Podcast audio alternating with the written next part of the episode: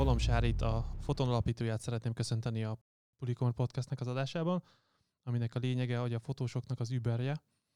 A Telenor Accelerator programjába beválasztották ugye ezt a startupot, felkerültél a Forbes 30 alatt 30 listájára, és az első szerződést a apukádnak kellett elvileg aláírni, mert még nem voltál 18 éves, és szerintem innen is indíthatnánk a történetet, hogy ez hogyan alakult, hogy még 18 éves korod előtt ebbe belevágtál, mi voltak a motivációid, és, és hogyan élted ezt meg?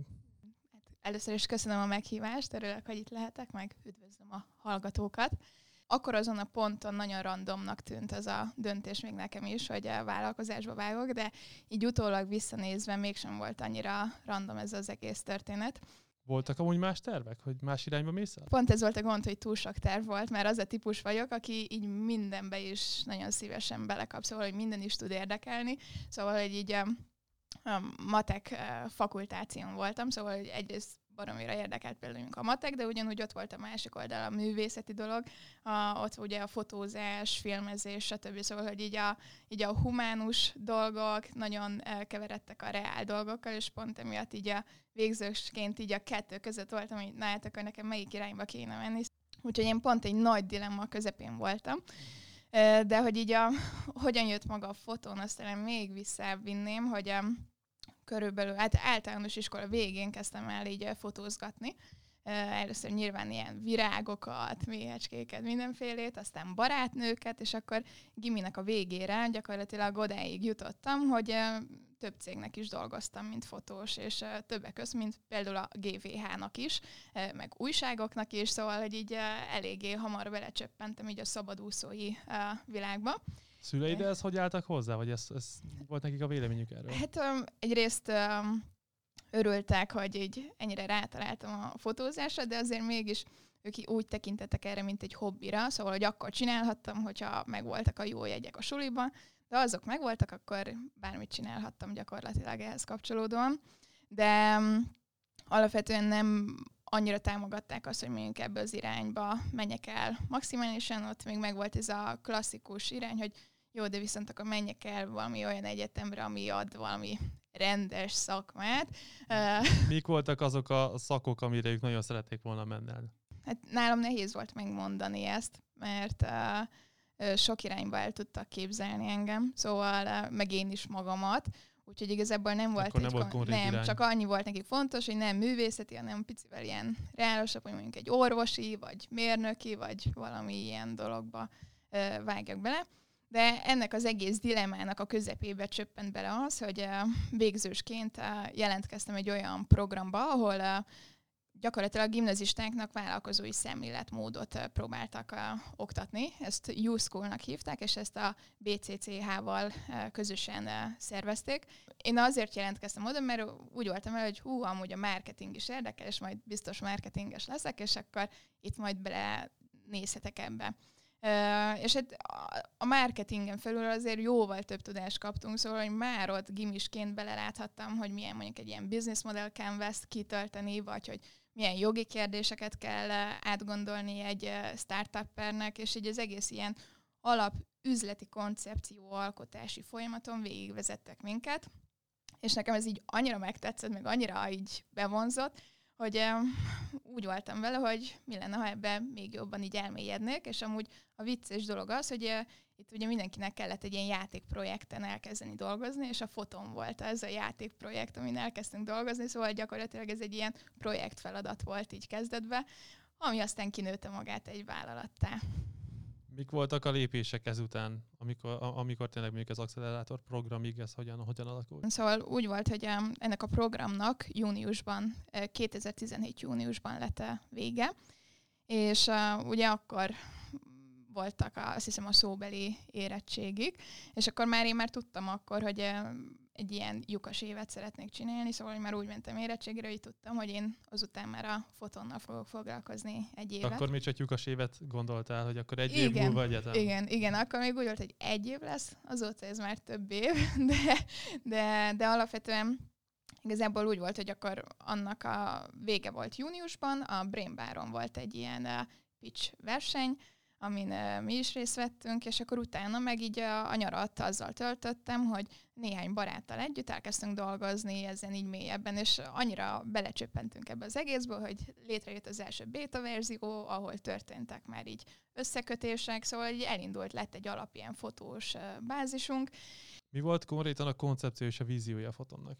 Hát gyakorlatilag Ugye az egész ötlet onnan jött, hogy én szabadúszóként dolgoztam, mint fotós, és láttam, hogy így a mindkét oldalon, mind a fotósok, mind a megrendelők oldalán milyen nehézségek vannak.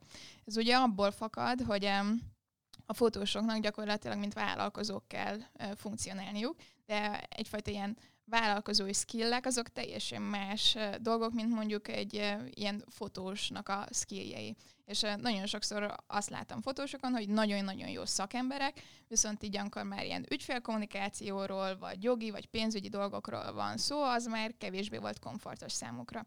És ezt nyilván ezt, ennek a levét ugye a megrendelők szívták meg, úgyhogy nagyon sok projektet látom ismeretségi körbe, hogy így félre kommunikálás miatt így szétment. És így ott álltam, hogy, hogy amúgy ez nem egy annyira ilyen bonyolult dolog ezt így megoldani.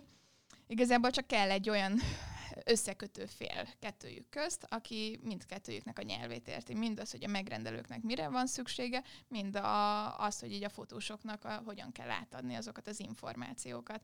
És igazából ez volt maga a koncepció, hogy legyen egy olyan kapocs így a két oldal között, ami ezt a, az együttműködést egyszerűsíteni tudja. És hogy mind a mellett, hogy ugye egyszerűsíti, gyakorlatilag emellett ugye ilyen network platformként is működik, szóval mint egy marketplace, hogy ugye a fotósoknak ügyfeleket szerzünk, a megrendelőknek meg jó szakembereket. Mielőtt még belevágtál a fotomba, és ugye szabadúszó fotós voltál, neked ezekben a problémáknak a megoldásában a szülők segítettek, vagy utána olvastál Google-on, vagy az, hogy hogyan működött?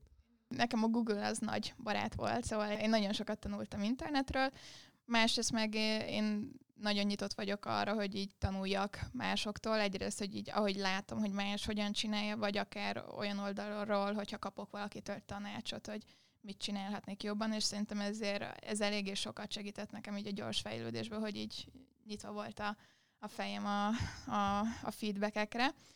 Ugye eljutottunk oda, hogy megvan elvileg a koncepció. A koncepció már konkrétan kialakult a, a, annak a programnak a végére, vagy utána azért még csiszoltatok rajta? Az alapkoncepció már gimiben megvolt, hogy um, egy ilyen összekötő platform, de akkor még nagyon sok minden nem volt letisztázva. Például akkor még azt se tudtuk, hogy magánszemélyeknek fogunk mi értékesíteni, vagy cégeknek. Azóta ez például letisztult, hogy egyértelműen mi a céges szférába tudunk olyan értékajánlatot nyújtani, ami eléggé erős mindkét oldal számára. Hogyan sikerült mellé csapatot gyűjteni, mert én, ahogy utána olvastunk, ez, ezzel kapcsolatban elég erős véleményed van, hogy ez nagyon, nagyon fontos. Ez, ez hogyan működött, hogyan sikerült felépíteni mondjuk a MVP-t? Első vállalkozásán elkezd dolgozni az ember, akkor még így nagyon így a projekt hevében van, hogy így csinálni és bárkivel csinálni. Aztán amikor ez így komolyodik, akkor jön rá az ember, hogy a csapat az talán az egyik legfontosabb része egy cégnek, mert lehet, hogy első körben az ötlet nem jó, és az ötlet mindig alakul, de az akkor fog tudni jó irányba alakulni, hogyha egy olyan csapat van körülötte, akik azt jól fogják tudni alakítani.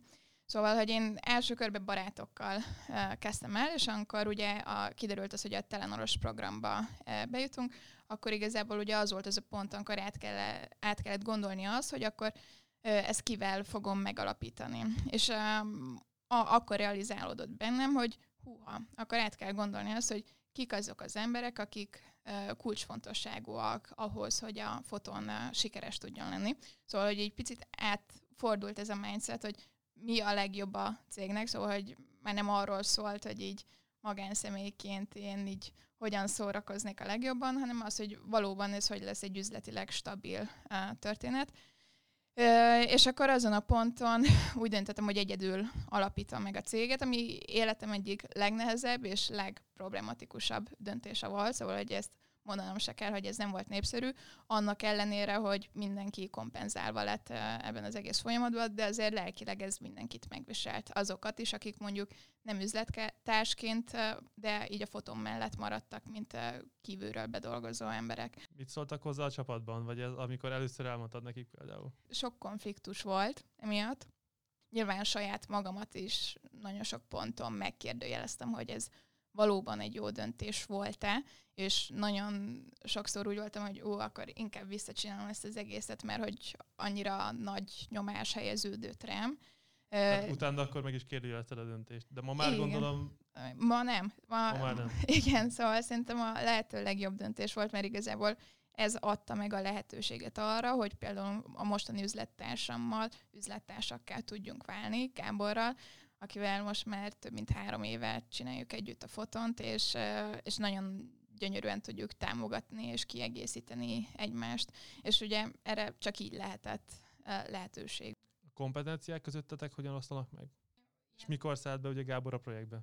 Pozíció szempontjából a Gábor így a marketingért, online kommunikációért felel. Én a ügyvezetési részért és ilyen ügyfélkommunikációs szélszes vonalért.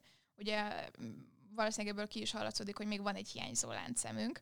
A, gyakorlatilag a technológiai ember, aki ezt összefogja. Már nagyon sok jelöltünk volt, de még nem találtuk meg azt, akivel így megvan a tökéletes hullámhoz. Úgyhogy a hallgatók közt, hogyha van valaki, akit érdekel ez a pozíció, akkor várjuk a jelentkezéseket. De hogy alapvetően igazából ez lenne az a háromszög, hogy így marketing, online kommunikáció, ügyvezetés, ügyfélkommunikáció, sales és termék. Hogyan sikerült akkor a terméket felépíteni, hogyha, vagy mennyire volt ebbe kompetenciád, mennyire, mennyire, tanul, mennyire mentél be mondjuk a programozásba, vagy ez, ez hogyan fejlődött? Bele voltunk dobva ebbe a szituációba, és folyamatában kellett kitalálnunk, hogy akkor ez így a, a, hogyan fog a, történni. Arra én rájöttem, hogy nekem így a termék oldal az közepesen elközel, viszont az is kiderült, hogy Gáborhoz sokkal közelebb áll, mint hozzám, szóval, hogy magának a termék menedzsmentje, amúgy ez nem is hozzám tartozott, hanem Gáborhoz, ami azért is volt jó, mert ugye sok területen dolgozott így marketingesként, szóval ügynökséges szférában, szabadúszóként is, meg ugyanúgy ügyféloldalon is dolgozott, és marketingesként ezért kikerülhetetlen, hogy uh, különböző platformok fejlesztését uh, végig ne kövesse az ember.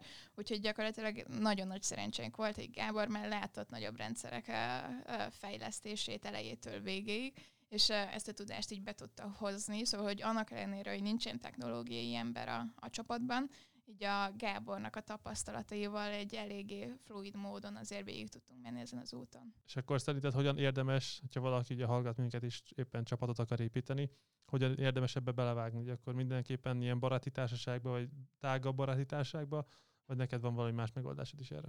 Üzleti dolgokban azért vannak olyan szituációk, amikor muszáj elvonatkoztatni így a, az érzelmektől, és így sokkal ilyen reálisabb módon számok alapján kell döntéseket hozni.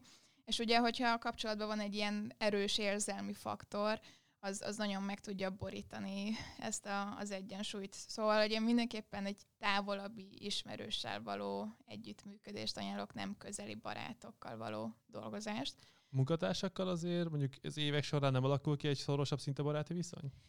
De csak szerintem az nem mindegy, hogy um, először voltatok barátok, és utána uh, kezdtetek el együtt dolgozni, vagy hogy először kezdtetek el dolgozni, és az alapján alakult ki egy uh, szorosabb uh, viszony. Szóval teljesen más a dinamikája ennek a kettőnek ha jól értem, akkor bekerültetek a Telenor a accelerátor programjába, és akkor onnan, onnan indult el az egész. És akkor mikor jutottak el mondjuk az első ügyfélig?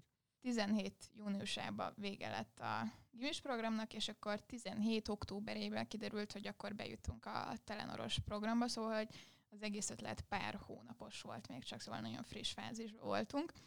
Üm, és akkor a céget, ugye a szerződés tárgyalások ugye azért elhúzódtak, azt uh, 18 januárjában alapítottuk meg a céget, és gyakorlatilag egy-két hónapra meg volt az első fizetős uh, ügyfél.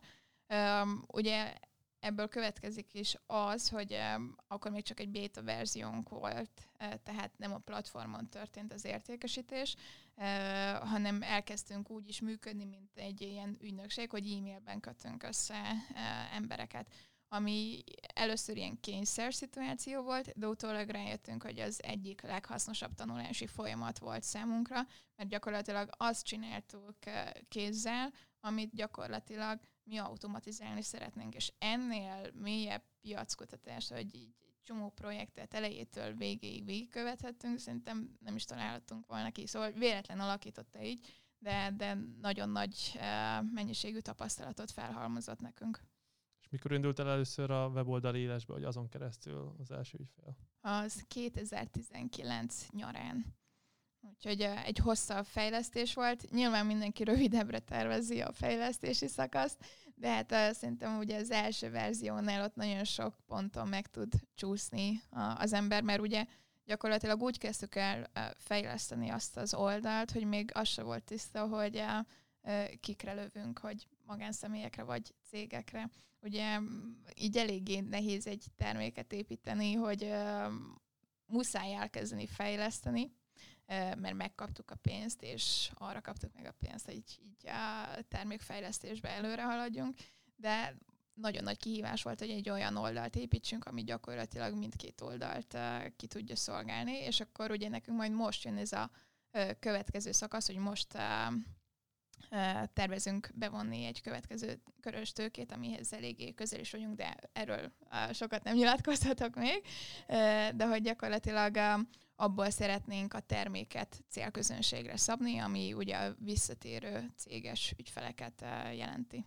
Van esetleg konkurencia, és hogyha van is, akkor mi, mi az a ti tudásatok, vagy mi vagytok ti sokkal jobbak, mint, mint bárki más mondjuk a piacon?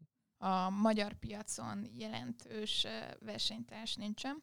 Olyan versenytársak vannak, akik generálisabban próbálnak összekötni oldalakat, mint például a jó szakén is lehet fotósokat találni, de ugye mi annál tovább gondolkodtunk, hogy ne csak kapcsolatokat adjunk mindkét irányba, hanem az ügyfélnek arra van szüksége, hogy jó szakemberek, jó minőségű munkát adjanak át nekik, szóval hogy ők már nem akarnak rossz emberekkel együtt dolgozni. És ezt mivel tudjátok garantálni értékelésekkel, gondolom?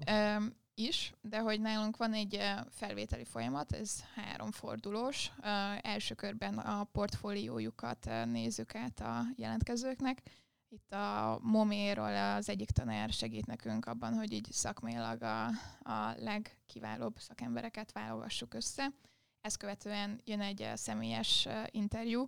Ugye ez azért nagyon fontos nekünk, mert amikor kimegy egy fotós egy munkára, akkor fog beszélgetni az ügyféllel, szóval nem elég az, hogy jó képeket csináljon, hanem fontos az is, hogy emberileg és rendben legyen. És a személyes interjú után fotózás típusonként kell beküldenie megadott kritériumok alapján a fotókat.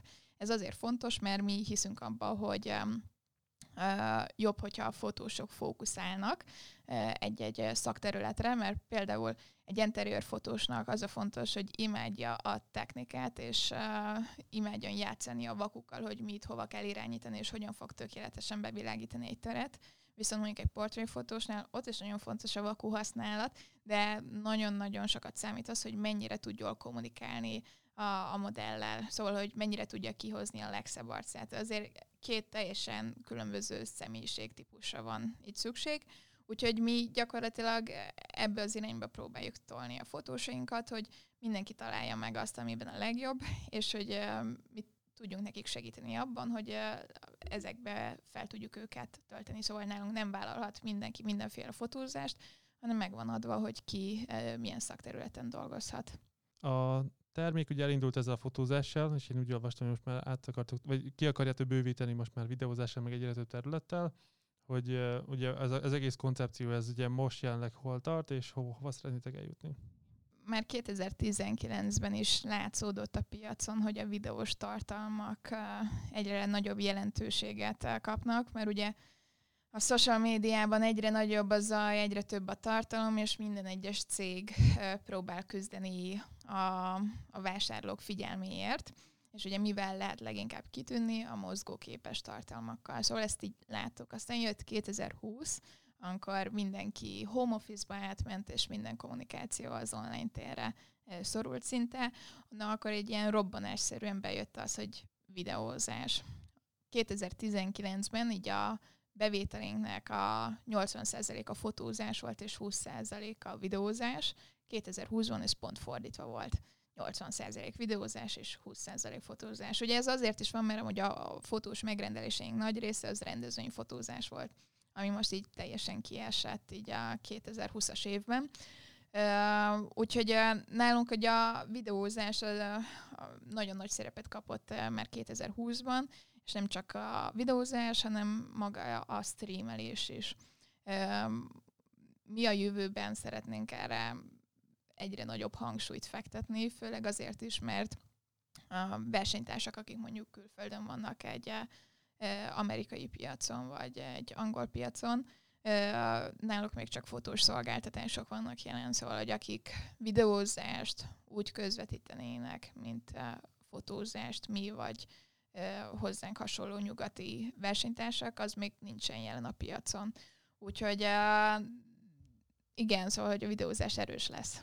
És a videózásnál is szétszeditek azokat különböző kategóriákra, tehát valaki vág, mondjuk valaki felveszi, vagy, vagy ott, ott inkább megpróbáljátok az egészet egybe szervezni? Ott még inkább szegmentálódik, szóval vannak a operatőrök, a vágók, és a nagyobb és akkor segítettek ezek, az ügyfélnek ezeket össze is szervezni, vagy ez? Igen, igen. A, nekünk ugye az a cél, hogy a, az ügyfélnek mindig csak egy kontaktpontja legyen. Szóval neki ne kelljen száz felé kommunikálnia, hanem próbáljuk ezt egy helyre becsatornázni mind. Úgy olvastam, hogy tartottatok fizetős szakmai meetupokat is. A meetupokkal kapcsolatban meg tudnád osztani a véleményedet, tapasztalataidat, hogy azok hogyan sikerültek? Alapvetően a ilyen szakmai jellegű workshopok, azok a fotós szakembereknek szóltak. Itt olyan eseményeket próbáltunk csinálni, ahol olyan tudást adunk át, ami, amiben mi jók vagyunk. Ezek a ilyen vállalkozói témakörök, szóval volt olyan workshopunk, ahol jogi kérdésekről volt szó, volt olyan workshopunk, ahol ügyfélkommunikációról volt szó, vagy self-brandingről. Ezeket a területeket próbáltuk körbejárni. Mikor indultak ezek, vagy miért gondoltátok ezt, ezt hasznosnak? Szerintem talán a legelső 2018-ban lehetett még. Én hiszek abban, hogy amit én a startup világban láttam, hogy a tudás megosztás az nagyon intenzív és nagyon benefitáló mindenkinek. És a fotós szakmai piacon én ezt nagyon hiányoltam, hogy valódi szakmai tartalmakról nem esik szó.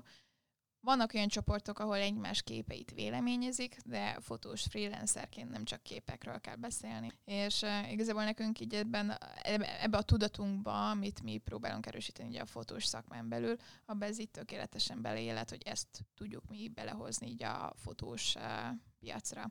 De ugyanúgy nekünk is visszafelé egy jó tanulási folyamat egy, egy ilyen alkalom, mert mi is tudunk tanulni a fotósok történeteiből, hogy ők miket éltek meg, mert ugye nekünk is igazából az a célunk, hogy, hogy a platformunkkal ha nem is minden esetőségre, de minden gyakran előforduló esetőségre fel tudjunk készülni. És igazából amellett, hogy így nyilván az jó volt, hogy a fotonról hallottak, nekünk az, az is sokat jelentett, hogy tudtunk beszélgetni így a szakmán belül mozgó emberekkel. Most, hogy jött a Covid, a meetupokat áttereltétek ugye digitálisra, vagy inkább, inkább, inkább most halasztottátok őket, és megvárjátok az újranyitást? Most ezeket halasztottuk, mert ugye ezek a workshopok azok főleg a fotósoknak szóltak, és a fotós szakmát eléggé érintette anyagilag ez az év. Úgyhogy próbáltunk olyan alkalmakat, ilyen belső alkalmakat csinálni, amikor fotósoknak segítünk videós uh, dolgokba beletanulni, mert ugye a videós piac az nem sérült, hanem pont, hogy erősödött ebben az évben.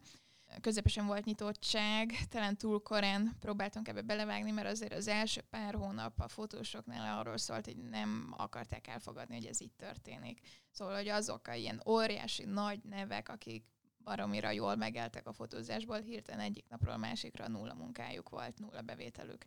És hát ez így érzelmileg eléggé megrengette a szakmát, úgyhogy uh, akkor még a, abszolút ez a fázis volt, hogy így hát nem akarták ezt így látni, hogy ez most így történik, meg nyilván ott volt a remény, hogy mindig ott volt egy karnyújtás, hogy talán most vége lesz.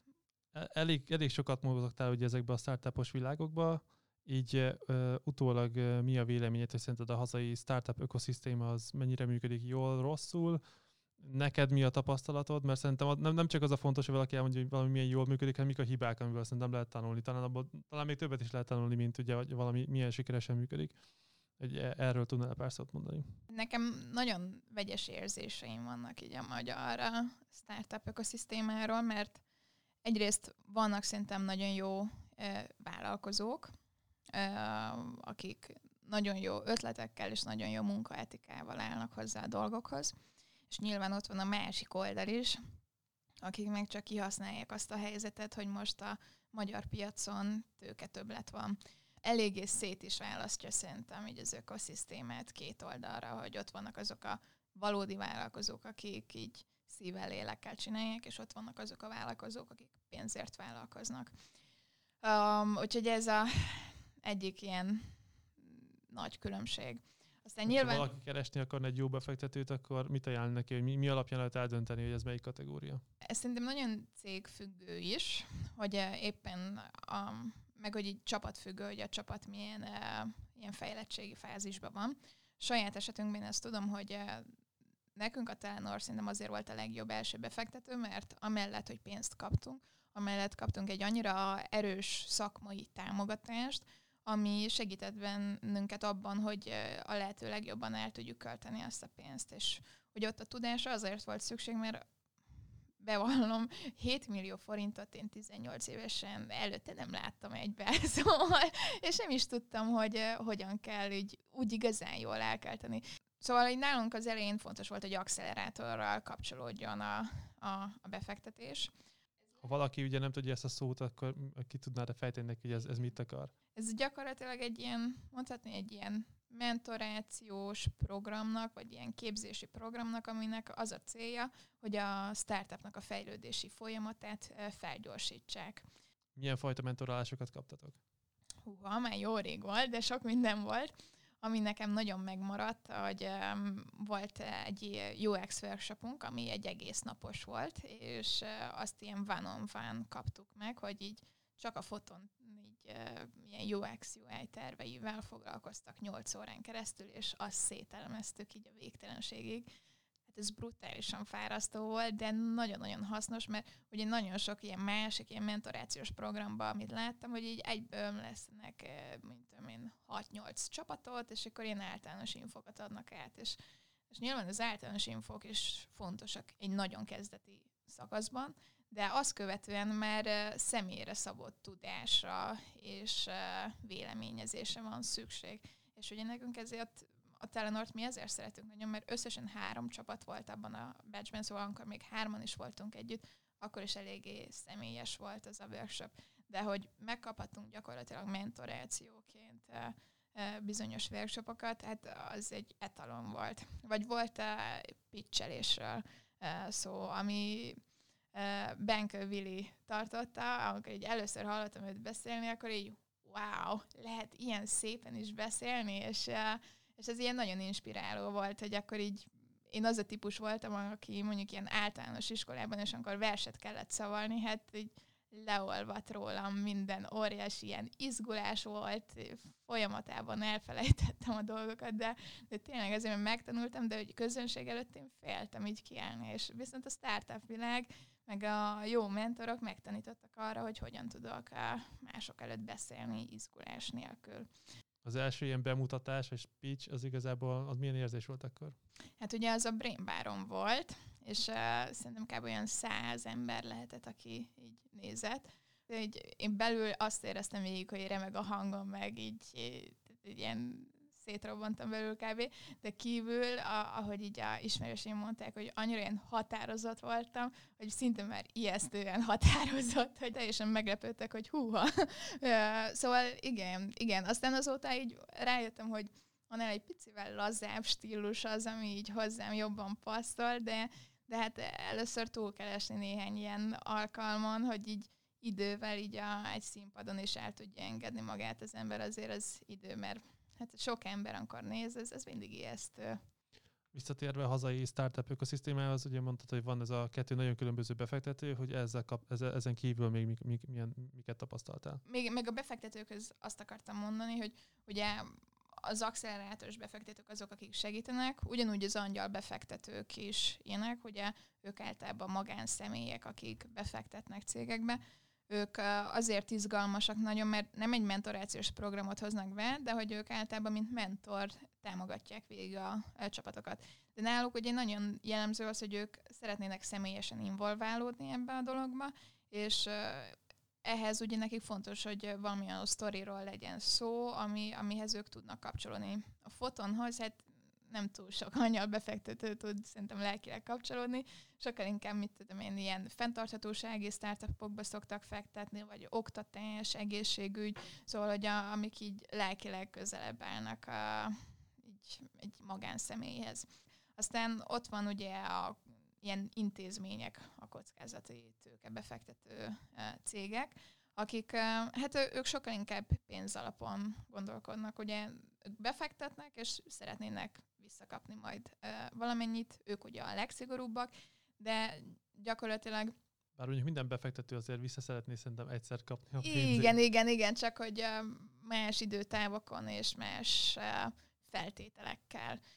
De szerintem a kockázati tőke befektetőknél az viszont pozitív, hogyha már olyan fejlettségi szintben van egy startup, hogy nem kell plusz mentoráció, meg plusz ilyen support, hanem csak a pénzre van szükség, aztán menjünk, csináljuk, akkor arra ugye a kockázati tőke befektetők a legjobbak, mert velük lehet így leg um, ilyen, um, hát ilyen pénzalapon, jogi alapon átbeszélni a dolgokat, akkor csak így tak tak tak csinálja az ember. Minél inkább lecsökkented a kockázatot, mert egyre kevesebb, akkor annál inkább egyszerű gondolom akkor befektetést is találni. Így van, így van, így van. Meg uh, nyilván annál jobb a cégérték, annál kevesebb üzletrészt vesz itt a, a csapat. És visszatérve ugye a startup ökoszisztémához, mindig onnan kanyarodunk el, hogy a, a, azzal kapcsolatban még van esetleg bármi gondolat, amit meg akarnál osztani? Amit én láttam, és szerintem lehetne erősebb, hogy ugye mi mindig közösségi irodákban e, dolgoztunk. És e, nekünk tök jó, mert mi nagyon jól tudunk kapcsolódni más e, csapatokkal, igazából bármelyik cég potenciális ügyfél számunkra. És azt is láttam, hogy most a Started-ben mi olyan csapatokkal kerültünk random össze, akikkel mi ilyen szakmai kérdésekben nagyon erősen kapcsolódunk, hogy nagyon hasonlít a modellünk, és azt látom, hogy ez nekünk baromira hasznos, mert meg tudjuk beszélni, hogy kinek milyen tapasztalatai voltak, akár jogi, akár könyvelési kérdésekben, és ez például nagyon felgyorsítja a folyamatokat, hogy hasonló ilyen koncepcióra építkező startupok tudnak szakmai dolgokról beszélgetni. De ez ugye random módon alakult ki, hogy mi ott éppen abban a batchbe így összekerültünk. Szóval hogy ezt látom, hogy um, szerintem nagyon hiányoznak azok a valódi, ilyen mély, őszinte beszélgetések és ilyen startuperek összehozása, akik tudnak ezekről beszélni, mert nagyon sok startup esemény van, amikor nincsen Covid, de hogy mégis tök nagy távolság maradt szerintem ott a startupperek közt, és nem megy el mélységeiben a, a tudás, megosztás. Um, úgyhogy én ezt hiányolom, hogy ilyen picit tudatosabban bemutatni startupokat egymásnak, hogy kik azok, akik esetleg tudnák egymás segíteni, és nekik egy közös teret kialakítani. Aztán szerintem fontos lenne így a, a befektetőknek is picit ilyen gondolatiságot váltani, mert ugye a magyar piacra nagyon jellemző, hogy egy-egy befektetési tárgyalás nagyon hosszan el tud húzódni. Szóval jóval hosszabban, mint mondjuk egy nyugati országban. Már alapból le vagyunk maradva így a, a nyugattól, így fejlettségi szintben, de azzal, hogy így a befektetési folyamatok, a papírmunkák, ezerszer hosszabbak, mint mondjuk Amerikában, azzal még inkább lemaradunk tőlük a, a piactól. De mit láttál átlagosan, ez mennyi időszakot lenni? Hát a minimum a 6 hónap, de 6 hónap és 12 hónap közt valósul meg. Szerinted mikor lenne ideális? Szerintem, ha három hónap, az alatt szerintem át lehet beszélni mindent is, és csak ahhoz pörgetni kell. Nyilván ez a dolog amúgy múlik a startupokon is, hogy ki milyen gyorsan készít el egy üzleti tervet, vagy egy pénzügyi tervet, de, de azért így a, amit hallok startuperektől, ilyen tapasztalat, azért nagyban múlik a befektetők belső folyamatain is, hogy egy-egy deal zárás az mikor ér oda. És ez nyilván fakad abból, hogy, hogy nem tudom az amerikai és magyar jog közti különbséget, de azt tudom, hogy a magyar jogon belül nagyon sok mindennek meg kell felelni, és sokféle átvilágításon kell átvenni. Úgyhogy ezt mindenképpen látom, hogy a tőkebevonási folyamatok azok szerintem lassúak, és igazából magunk alatt vágjuk ezzel a fát. Bármilyen még olyan terület, amit érdemes lenne szerinted módosítani, hogy gyorsabban felültessenek hazai startupok? Amit mondtam korábban is, hogy ugye minden programban általános tudást akarnak adni. Azt szerintem, ha egy startup jobb esetben az első pár hónapban megkapja és mondjuk egy ilyen egy-két éves startupnak is ugyanazt a tudást próbálják átadni. Abban a fázisban már nem arra van szüksége a startupnak, hanem valóban ilyen személyre szabott segítségre. És nyilván ahhoz, hogy személyre szabottan jól tudjon valaki segíteni, az egyrészt kellenek jó mentorok, meg dedikáltan sok idő a csapatra. Szóval, hogy az, hogy egy óra mentorációt kapsz, tehát egy óra alatt kb. elmondod azt, hogy mit csinálsz. És felteszi ugyanazokat a kérdéseket, amit már száz másik ember egy pitch után feltett neked. De nem juttak el odáig, hogy valódi érdembeli segítséget kapjon a, a cég. Szóval én ezen javítanék sokat, hogy egyrészt ezek a mentorációs programok ne általános workshopokból álljanak, hanem, hanem sokkal inkább személyre szabott segítségből, és valóban dedikált időről, és vegyék azt is figyelembe, hogy amikor mondjuk idősebb startupot akarnak mentorálni, akkor azok általában már operáló cégek, szóval, hogy működnek. Tehát akkor munkaidőt azt nem feltétlen tudják mindig e, tök random egyhetes notisszal felszabadítani, mert csomószor látom hogy ezt is, hogy egy héttel előtte szólnak, hogy ja, akkor majd ekkor meg akkor ott kell lenned, és a jelenléti ívet aláírni, és akkor Na, köszi, szóval, de nekem akkor van egy ügyfél meetingem, amit ha átrakok, az tök rossz fénybe tüntet fel engem egy uh, ügyfél szemébe. Tehát akkor úgy látod, hogy a frissen induló startupoknak mondjuk az első fél évben, egy évben még esetleg megvan a segítség, viszont amikor már sokkal fejlettebb startup van, és sokkal mélyebb tudásra lenne szükség, akkor ott, ott már nagyon hiányzik. Igen, igen, és főleg a külföldi piacra lépés kapcsán. Ugye nekünk is már ezt készítjük elő, és járok körbe mindent. Kevés hát általános tudást lehet ott is kapni, amit amúgy Google-on megtalál az ember. A külföldi piacot hogyan, hogyan szeretnétek, vagy mi, mi, mi, mi ott a taktikátok, vagy van-e bármi taktikátok, amiket... Szóval ugye mi Németországba szeretnénk uh, majd tovább lépni. Ez így ilyen időzítés szempontjából a, ha most ezt a befektetési kört tudjuk zárni, ami éppen folyamatban van, akkor onnantól számítva egy éven belül szeretnénk kilépni a német piacra. Ebben a fázisban, ami nekünk fontos, hogy egyrészt a, a német piacot kutatjuk, másrészt alapnetworköt szeretnénk felépíteni. Ugye mi nem egy egész országot akarunk bevenni soha, hanem nagyvárosokban gondolkodunk, szóval városról városra uh, szeretnénk menni. Úgyhogy nekünk most így az első fázis az, hogy ugye Németországon belül azért a különböző nagyvárosoknak a karaktere eléggé különböző tud lenni. És uh, most e, ez a fázis van, hogy ezeket a karakterisztikákat mérjük fel, és próbáljuk majd tesztelni azt, hogy uh, melyik lesz az, ahol nekünk a legkönnyebb lesz indulni. És um, alapvetően hiszünk abban is, hogy ez nem fog úgy működni, hogy mi innen majd irányítjuk a dolgokat, és annyira agilis minden, hogy egy darab budapesti office-ból történik majd minden, nem minden egyes piacon kell a, a piaci tudás, kell helyi ember, aki, aki be tud hozni egy alapnetworköt, aki tudja, hogy mi a dinamikája a piacnak, és akinek a gondolatait bele tudjuk építeni. Úgyhogy mi mindenképpen úgy gondolkodunk, hogy bármilyen országban megyünk, ott legyen egy kis helyi mini ilyen CEO-nk, aki azt az egészet ott vezeti, és ugyanúgy azt is láttuk más startupoknál, ugye itt én nagyon fontosnak tartom, hogy nagyon sokat beszélgetek olyan startupokkal, akik már kiléptek a piacra, aztán esetleg utána vissza kellett jönniük, mert nem sikerült, vagy kint tudtak maradni.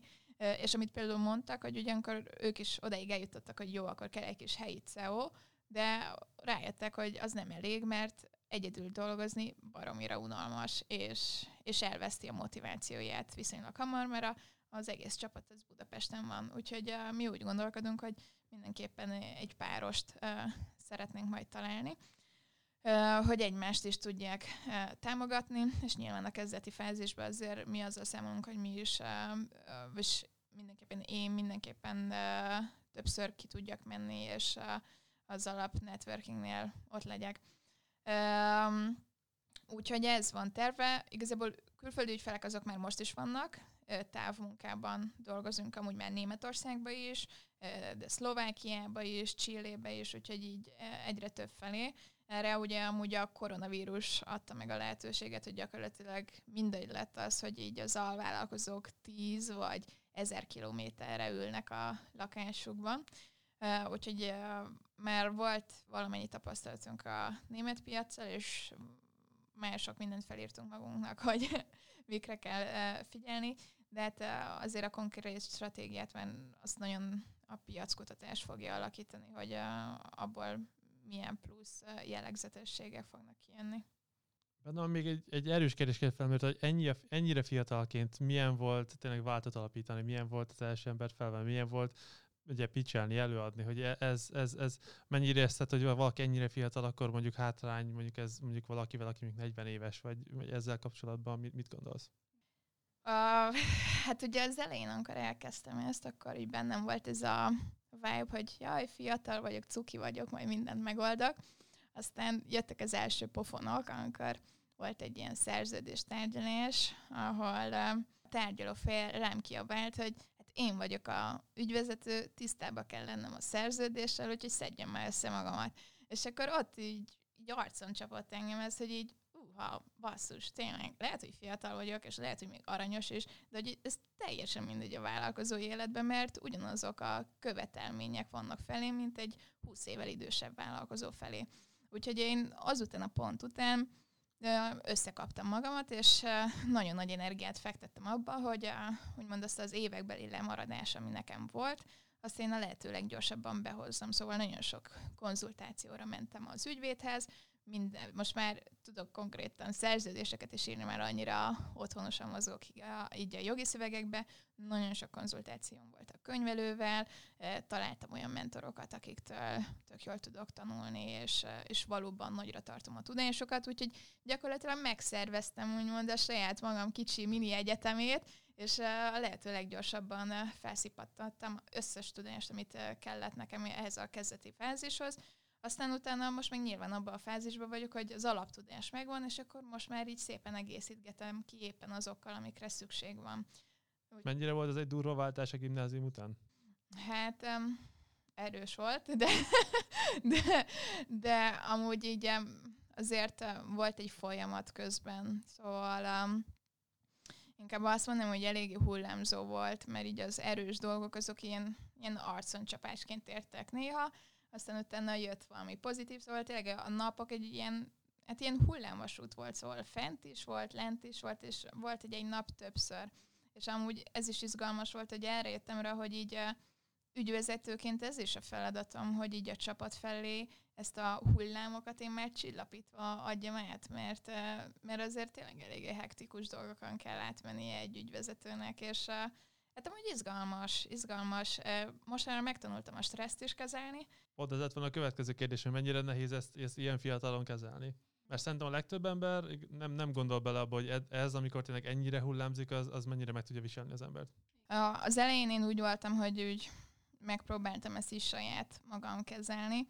Aztán igazából rájöttem több-kevesebb sikerrel, és rájöttem a, arra is, hogy hogy ügyvezetőként amellett, hogy ezeket a hullámokat csillapítsam, nekem érzelmileg eléggé stabil embernek kell lennem. Nem csak amiatt, hogy ezeket kibírjam, hanem amiatt, hogy mindig a lehető legjobb formámat tudja kapni a csapat, meg az ügyfelek, meg a befektetők, meg mindenki. Szóval ő rajtam nem szabad érződnie így a kilengéseknek érzelmileg. Úgyhogy én úgy döntöttem, hogy hogy most már igen, 2020 eleje óta én minden héten megyek pszichológushoz, hogy ezeket ki tudjam ventilálni, és ne a barátaimra terheljem ezeket, ne a munkatársaimra, hanem legyen egy konkrét csatornám arra, hogy ezeket a feszültségeket le tudjam vezetni. És ez szerintem baromira fontos, még azért itt Magyarországon a pszichológus az járás, ez nagyon összekapcsolják azzal, hogy biztos bolond az ember, de nem, szerintem a tudatosságnak ez a következő szintje, hogy tudjuk védeni a saját környezetünket a, a, a mi hektikusságunktól. És a mai napig azért érzed, hogy a, a korod miatt azért másképp kezelnek, vagy most már vagy annyira tapasztalt, hogy ezzel esetleg át idalni? voltak fura szituációk ebből fakadóan. De mes- mesélj néhányat. Igen, de hát volt olyan, hogy mit tudom én, egy alvállalkozóval egy tárgyaláson megkaptam egy olyan kommentet, hogy, hogy neked még iskolában lenne a helyed, nem itt beszélni, meg így oké. Okay. Uh, úgyhogy, de én igazából úgy voltam, hogy uh, aki ez nem tud komolyan elni, és nem tud bárkit így egy tárgyaló félként elfogadni, akkor vele nem kell együtt dolgozni. Szóval egy nem kötelességem, megtaláltam azokat az embereket, akik uh, akik látják az értékeimet, és jól együtt tudnak dolgozni velem, és nem rajtam akarják levezetni a feszültségeiket. Amúgy nagyon érdekes, de hogy általában a 30-as fejlesztői szférában lévő emberek, férfiak azok, akik így belém szoktak ilyen szinten kötni.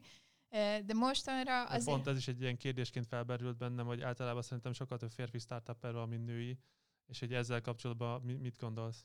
én úgy gondolom, hogy a startupos világ nagyon elfogadó. Szóval, hogy a, így a startupos ügyvezetők oldaláról soha semmilyen atrocitás nem érte, amiatt, hogy fiatal vagyok. Sokkal inkább pozitívan álltak hozzá, hogy wow, ilyen fiatalon belevágtál, nagyon menő, és tudunk-e segíteni valamibe.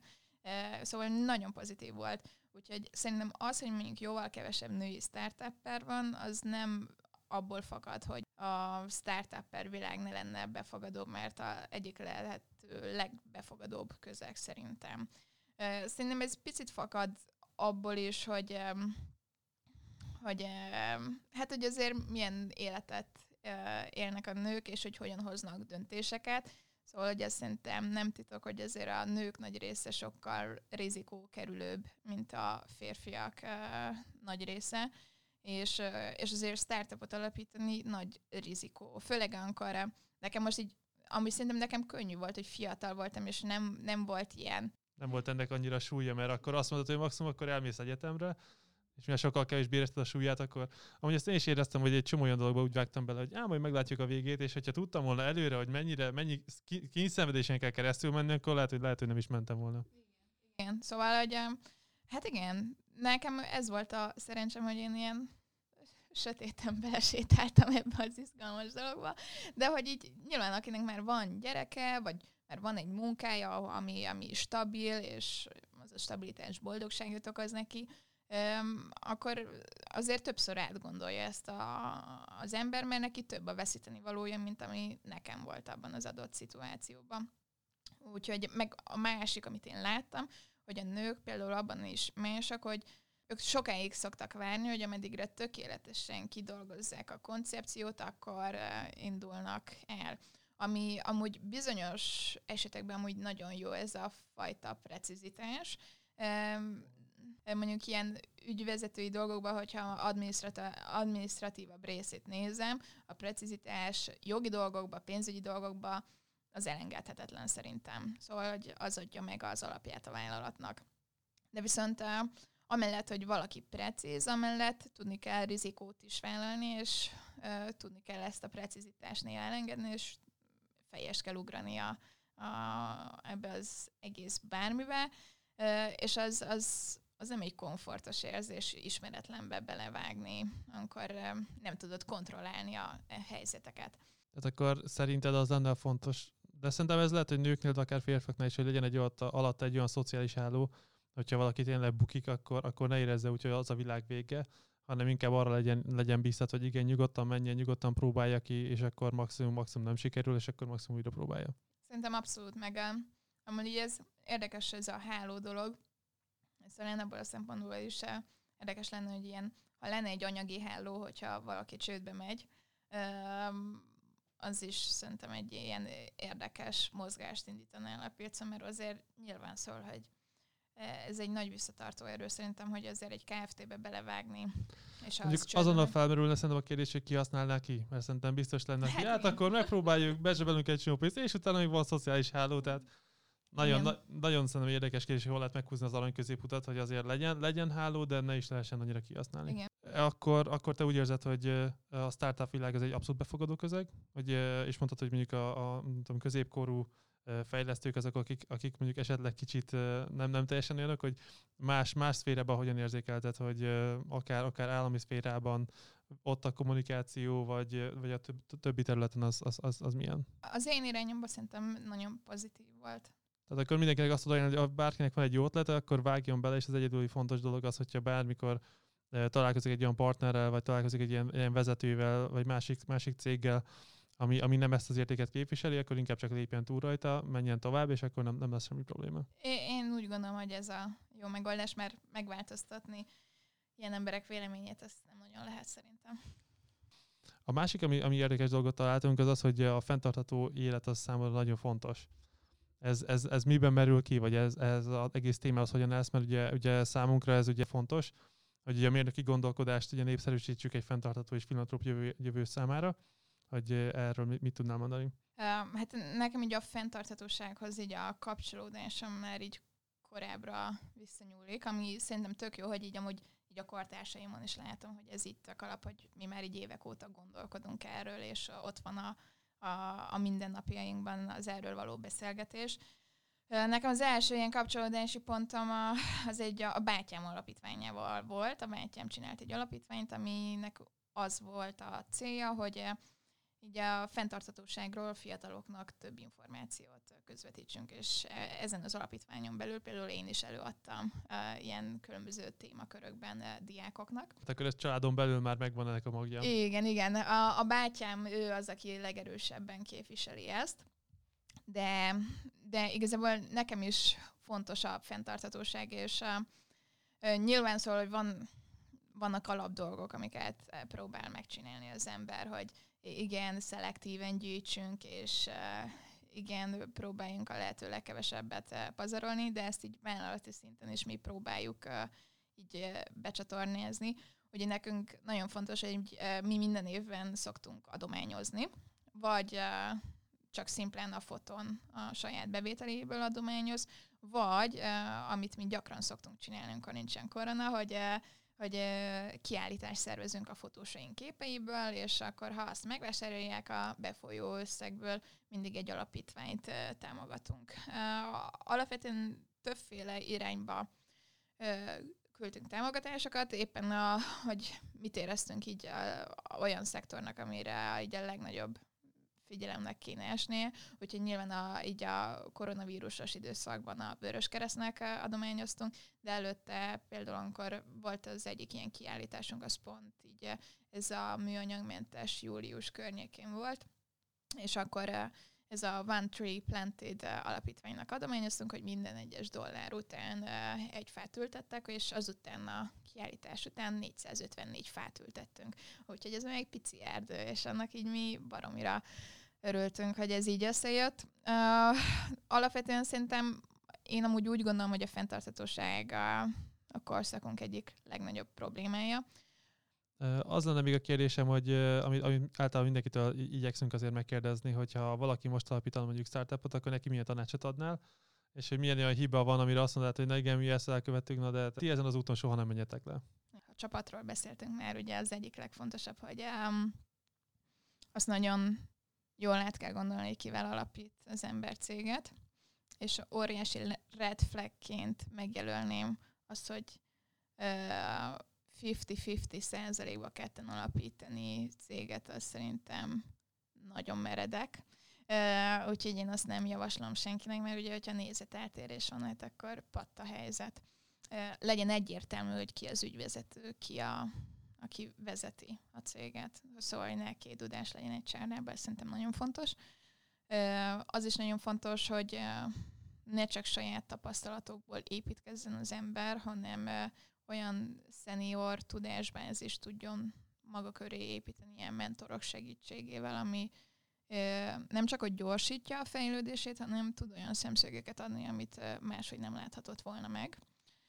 És a harmadik pedig az, hogy Hát, hogy igen, hogy minél előbb fontos pénzt csinálni, és nem azért, hogy legyen pénz az embernek, hanem máshogy fogja kezelni az ember a pénzt, akkor, hogyha így... Még azzal akkor validálja is az ötletét. Igen, validálja az ötletét, másrészt megtanulja a pénzt kezelni, mert ö, szerintem az kevésbé egészséges, hogy egyik befektetésről megy a másik befektetésre, mert máshogy költi el a befektetéses pénzt az ember, mint hogyha saját maga tapossa ki azt a, a pénzt. És lehet, hogy ezt egy másik cégbe kell megtapasztalnia, de szerintem fontos tapasztalat, hogy érezni a pénznek a súlyát, és hogy ne csak a pénzügyi tervben legyen leírva a különböző számok, meg online utalgatjuk ide-oda-oda, hanem, hanem pénzügyileg is átélni a céget. A Covid-dal kapcsolatban mesélted, hogy ugye a fotózásról nagyon áttevődött a hangsúly videózásra. Van még bármi más, amit, amit ti ezzel kapcsolatban megéltetek, vagy ezt eleve hogy éltétek meg?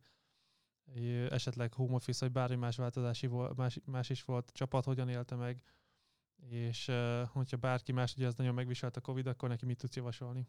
Nekünk ugye az a emblematikus 2020 március, ott az erős volt nekünk.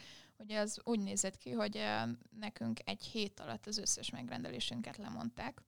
Ugye mert ott mindenki kéziféket húzott, mert nem tudták, hogy milyen hatással lesz rájuk így a korona, meg lemondták a rendezvényeket, stb az, hát ez egy elég erős én arconcsapás volt, hogy ott volt több millió forintnyi projekt így beidőzítve és lenullázva.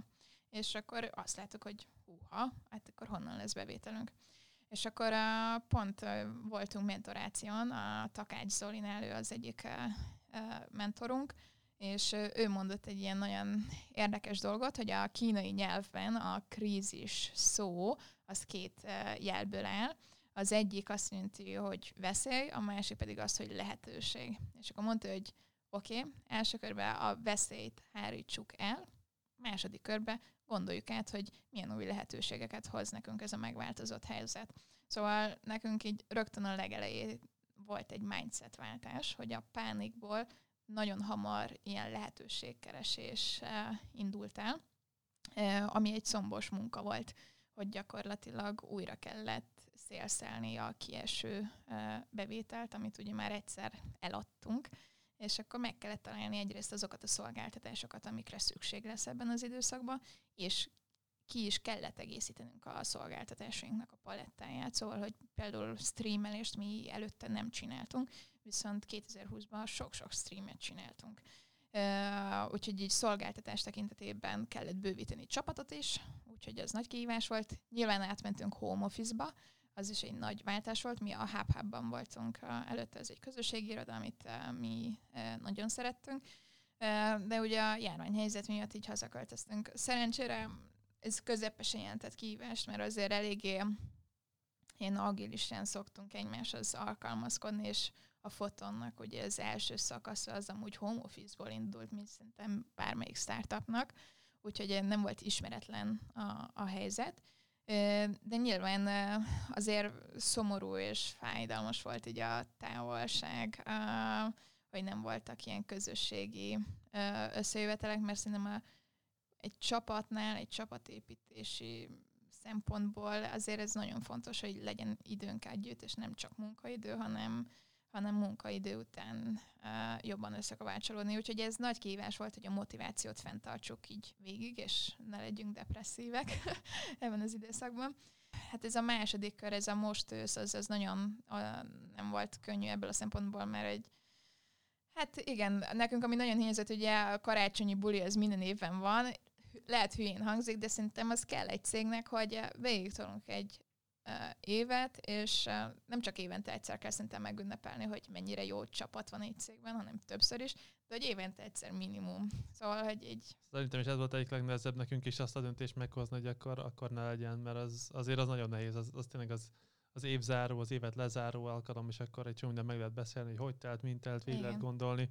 Az, az, az szerintem is nagyon nehéz volt. Igen, igen. Úgyhogy azt mi, mi abszolút nagyon hiányoltuk de, de próbáltuk a lehető legpozitívabban megfogni, meg azért amúgy nagyon sok pozitívum is történt így cégesen. Szóval, hogy így a pénzügyi terveinket, azokat felül teljesítettük, úgyhogy ez tök jó volt, hogy ez a új lendület, amit kaptunk a krízistől, az, az, az tovább lendített minket a saját terveinken, meg, meg nagyon jó új ügyfelek jöttek be, ugye az Erste Bank is 2020-ban jött hozzánk, mint ügyfél, a Staki is 2020-ban jött hozzánk ügyfél, szóval a Telenor is, annak ellenére, hogy egy befektetőnk a 2020-ban rendelt meg először tőlünk, Úgyhogy, úgyhogy így nagyon sok izgalmas sikerélményünk volt így együtt, csak nyilván más ezt megjelni úgy, hogy mindenki ül otthon, és más az, hogyha ezt együtt egy irodában meg tudjuk ünnepelni. Abszolút. Nekem az utolsó kérdésem az lenne, hogy meg tudod mondani, hogy az emberek követni szeretnék ugye a céget, vagy meg szeretnék téged találni, vagy a céget, akkor azt, azt hogy tudják megtenni? Thefoton.hu a honlapunk, és a Instagramon és Facebookon is a Foton néven PH-val megtalálnak, és nem TH-val, hanem PH-val, P-H-O-T-O-N, mert minden alkalommal, amikor elmondom, hogy PH-val, leírják F-O-T-H-O-N-nel, szóval nem Foton. Nagyon szépen köszönöm, hogy elfogadtad a meghívásunkat, és mindenkinek, aki hallgat meg, néz minket, szeretném megállni, hogy iratkozzon fel a YouTube csatornánkra, vagy Spotify-on, Apple Music-on, Instagramon vagy Facebookon, akkor próbálja megkövetni minket, és a, a legközelebbi alkalomig meg viszont hallásra vagy látásra.